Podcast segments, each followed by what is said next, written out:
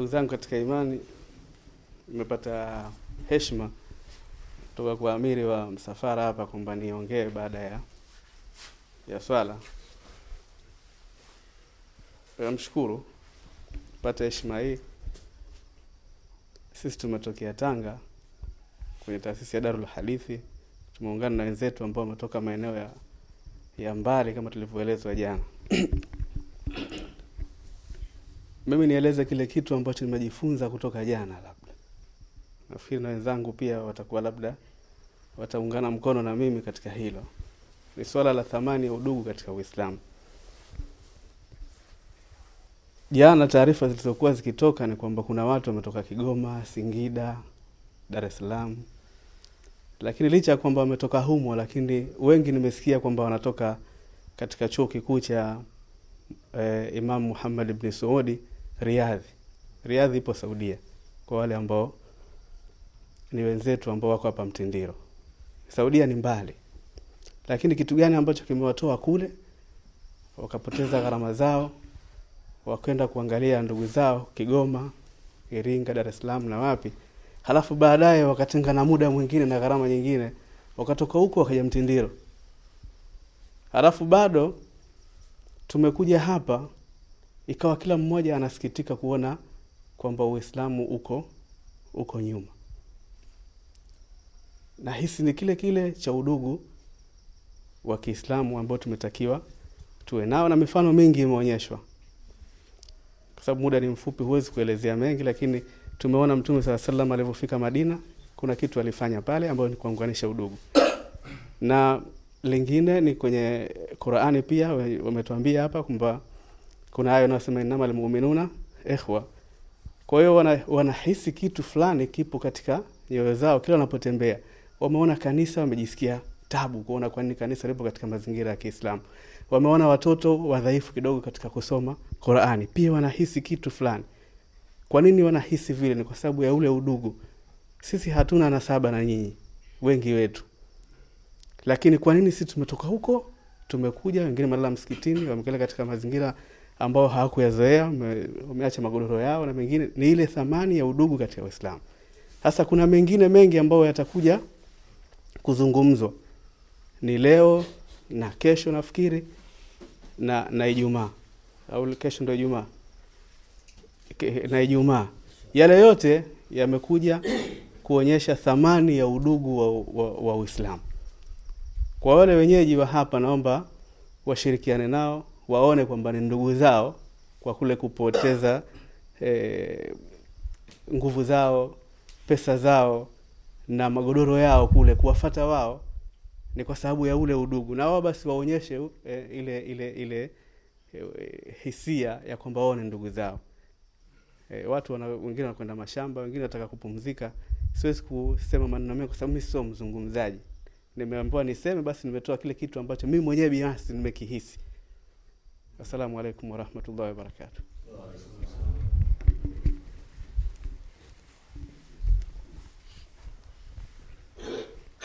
السلام عليكم ورحمة الله وبركاته. الحمد لله رب العالمين والعاقبة للمتقين ولا عدوانا إلا على الظالمين. والصلاة والسلام على سيدنا محمد وعلى آله وأصحابه أجمعين. أما بعد. Ndugu zangu baada ya kumshukuru allah subhanahu wa taala na kumtakia rehma mtume wetu muhammadin salllahu alaihi wasallam kwanza kabisa tunamshukuru ndugu yetu kwa utangulizi ambao ukautoa. Tumependa naye inshallah atupe mawili matatu na alichokitoa katika nafsi yake ndicho kilichokuwepo katika nafsi yake.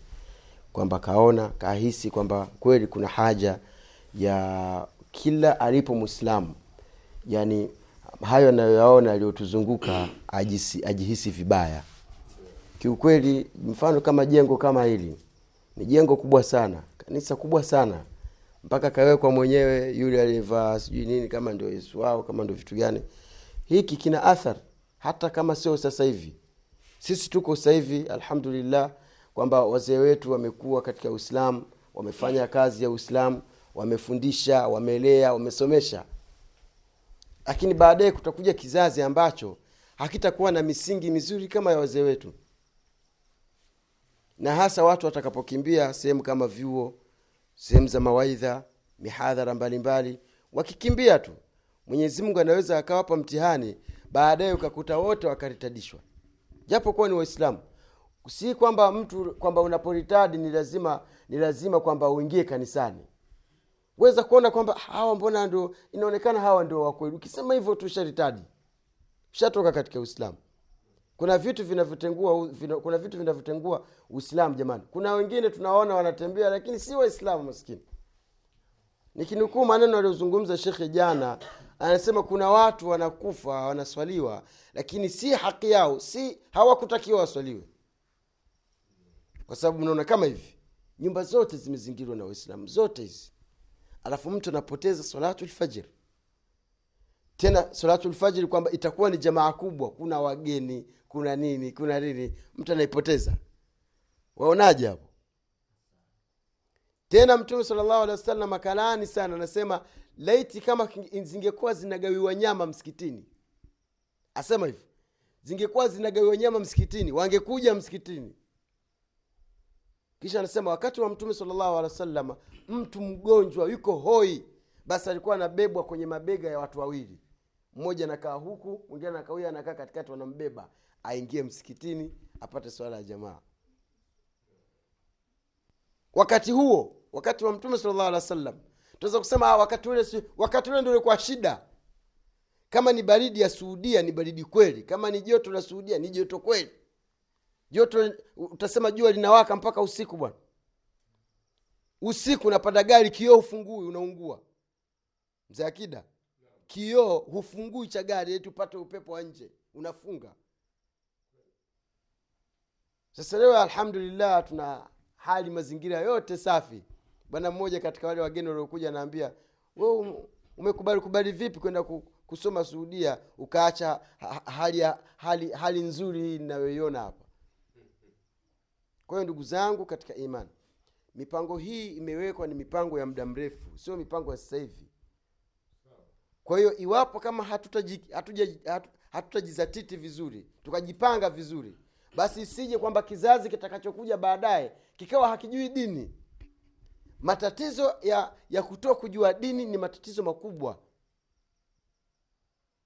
Kwa hiyo ndugu zangu ni lazima tena ni lazima watu wafanye dawa kwanza usione kwamba ah mimi bwana huku hakuna umeme mimi sijui hakuna nini. Ni lazima tufanye dawa. Hilo ni la kwanza. Jambo la pili ni lazima watoto wetu pia tuwa, tuwalee katika misingi ya dini. Mi nimefurahishwa sana na kitendo cha ndugu yetu shekh hamisi kwa yale tuliyoyaona kwa kijana wake. Wallahi ni injaz mi nasema ni injaz. Tunaposema ni injaz kwamba ni mafanikio makubwa. Yule pale alivyo pengine juzu ama amesoma sijui juzu nini amesoma hata kijambele akiharibika basi mzazi hana masuulia lakini kutengeneza misingi kujenga misingi ni kitu kikubwa sana kwa mzazi. Mi nitoe mfano hapa hapa msikitini. Mwaka elfu mbili na mbili sisi tulitoka kigoma kuja moshi kwa ajili ya kutafuta elimu. Tulikuja tanga wakati wa taasisi ya alharamain islamic foundation. Mwaka elfu mbili na mbili tulivyokuja tanga tukawa hatuna vyeti vya kusoma thanawi vya kusoma high school. Tumesoma kwa mashekhe nyumbani kwenye mabaraza. Alhamdulillah lakini tulivyorudi hatuwezi kuingia mavioni kwa sababu hatuna vigezo japokuwa maalumati pengine yalikuwepo. Baada ya hapo yule mkurugenzi akasema inabidi nyiwe mwende moshi. Mkienda moshi msome miaka miwili alafu mtapata shahada alafu ndo mje tanga tukaondoka kutoka tanga kuelekea moshi. Tulivyofika moshi tulikuta mazingira yako tofauti.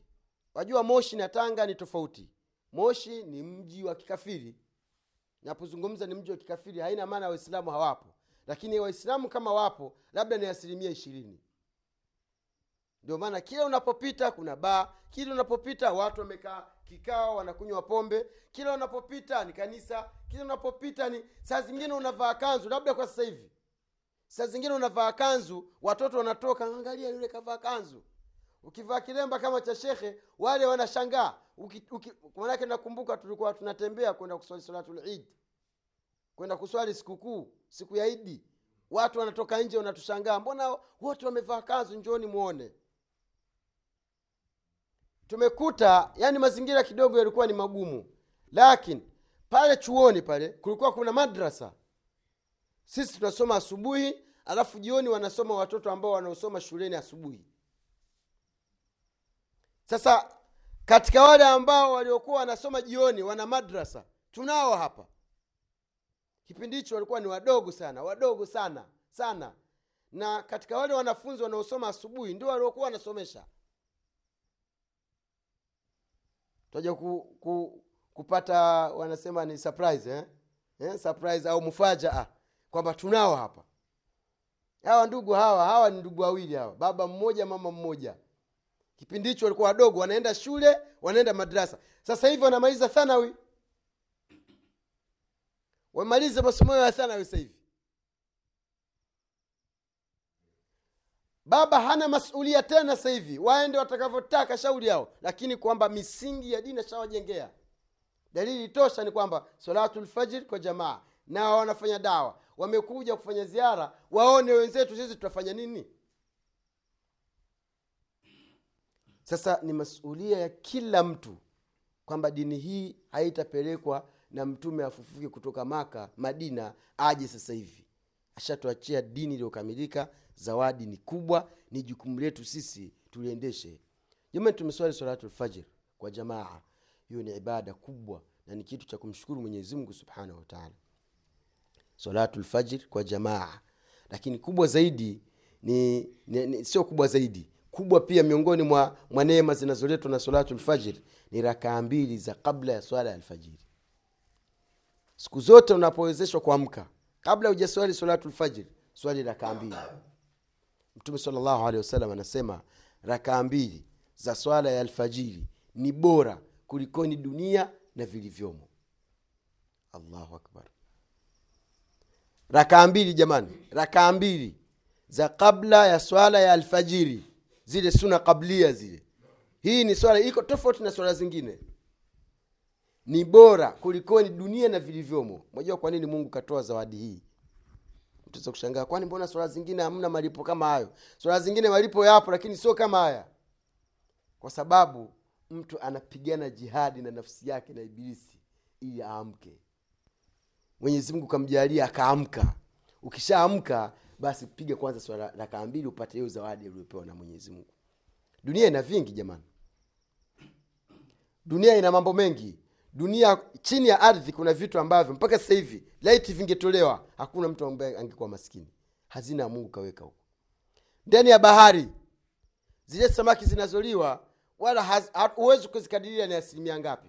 Kwa sababu ndani ya bahari kuna vitu ambavyo viko humu. Kuna lulu ndani ya bahari. Kuna sijui vitu gani. Kuna madini mengi. Kuna ni, yani ni vitu vingi. Vyote sio bora kulikoni anaswali dakika mbili za kabla salatulfajiri ndani ya dunia kuna mali kuna kila kitu. Lakini mtume salllah alih salam anasema rakaa mbili za swala ya alfajiri rakaa mbili za kabla ya swala ya alfajiri ni bora kuliko dunia na vilivyomo. Si tuibashirie nafsi yetu tu. Tuzipe bishara nafsi zetu kwamba tumezipata rakaa hizo tumwombe allah subhanahu wataala atuhifadhie. Lakini kubwa zaidi pia ni utekelezaji wa swala ya alfajiri yenyewe msikitini. Kwa sababu anasema tulikuwa tunawahesabu watu ni katika wanafiki sikia tulikuwa tunahesabu watu ni katika wanafiki pindi wanapozembea kuhudhuria salatu lisha na salatu lfajiri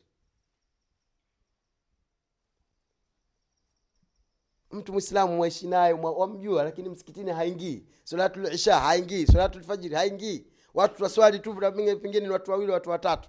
Tuchukulia kwamba sisi hatukuja. Angeswali mzee akida na na wazee hapa nyuma wazee wangu pale wawili watatu ni kweli eh, vikonge kuna wazee watatu? Hakuna. Jambo la kushangaza sasa hivi kuna watu wako njiani wameenda shambani. Ya allah. Eh. asubuhi wamesha hivi wameshaondoka? Waliokwenda kukata mkaa waliokwenda kuogota maembe waliokwenda kulima waliokwenda mapema wameondoka. Wanaenda kutafuta riziki ya mwenyezi mungu aliyewaambia waje msikitini. Mi nakumbuka zamani mimi ni mtu wa vijijini. Mamangu alikuwa alimfanya biashara wa machungwa. Anakuja analangua machungwa anaenda kuuza. Machungwa malimao. Tunaamka mapema. Tena wanasema kabisa leo tutaamka swala swala. Tunaondoka. Eh, jamani tutaamka swala swala. Tunaondoka. Basi kweli bwana. Mwadhini kabla hajaadhini ushaamshwa. Mwenda kutafuta riski mnamwacha mwenyezi mungu aliyewaamrisha kwanza mfanye ibada. Tunaona kama si chochote si lolote. Lakini alhamdulillah kwamba tumejua thamani ya dini. Na wazee wetu wameifahamu thamani ya dini sasa hivi. Kwa hiyo ndugu zangu ukifa hakuna utakachoulizwa isipokuwa kitu cha kwanza utaulizwa swala. Maswali ya kaburini wale jamaa wanakuja kulingana na vipindi vya swala. Kaburini unaulizwa dini yako ni ipi? Kibla chako ni utakijuaje kibla na ulikuwa huelekei? Siku ya kiama katika mtihani watakaopewa watu wasioswali wataambiwa wasujudu. Alafu hawataweza mungu anasema yauma yukshafu an saqin wayudauna ila sujudi fala yastatiun. Siku ambayo watu watafunuliwa mi, mi, miundo wapandishe nguo zao alafu kisha wataamrishwa wasujudu alafu hawataweza. Huwezi sasa utaswali, utasujudu vipi na duniani ulikuwa usujudu mi nasema tumshukuru mwenyezi mungu kwa kutujalia kupata ibada hii na tumwombe mwenyezi mungu subhanahu wataala aipokee ibada hii. Lakini pia tukumbuke kwamba ni masulia kwetu sisi kufikisha dini na kuwa na juhudi ya hali ya juu katika ufikishaji wa dini kwa ajili ya kujenga malengo ya kizazi chetu baadaye. Wazee wetu walifanya juhudi laiti kama wasingefanya juhudi hiyo tusingekuwa tunaweza tukaja tukakirimiwa kama hivi. Kwa tunamshukuru mwenyezi mungu na pia tunawaombea mwenyezi mungu aweze kuwalipa mema yao. Rabbana atina fi dunia hasana wafi lakhirati hasana waqina adhaba nnar اللهم أرنا الحق حقا وارزقنا اتباعه وأرنا الباطل الباطل وارزقنا اجتنابه. اللهم اصرف عنا سوءا بما شئت وكيف شئت إنك على ما تشاء القدير. وصلى الله على سيدنا محمد وعلى آله وأصحابه وسلم والحمد لله رب العالمين. قبل sijakaa sala llahu alih wa sallam anasema mwenye kuswali msikitini akawa hana shughuli zingine. Hana kazi zingine. Akakaa msikitini akamsabihi mwenyezi mungu akamwomba sana mwenyezi mungu akamtaja sana mwenyezi mungu mpaka jua likichomoza tu pale. Ukiwa msikitini jua likichomoza malipo yake ni kama mtu aliyefanya hija na umra. Sasa kwa wale ambao labda pengine tupo nadhani thawabu hizi tuzitafute. Ni sawa na mtu aliyekwenda maka akafanya hija na umra kwa hiyo bado kidogo tu kama huna kazi kazi za shambani shekhe bado kidogo tu. Jua likichomoza ukaswali raka hizi za shuruti hizi mbili tu malipo yake ni sawa na mtu aliyefanya hija na umra. Nadhani leo hija yetu iko msikitini. Sisemi msitoke mtu ambaye ana shughuli zake anaweza kwenda. Lakini akienda pia asisahau kumtaja mwenyezi mungu. Billahi taufiki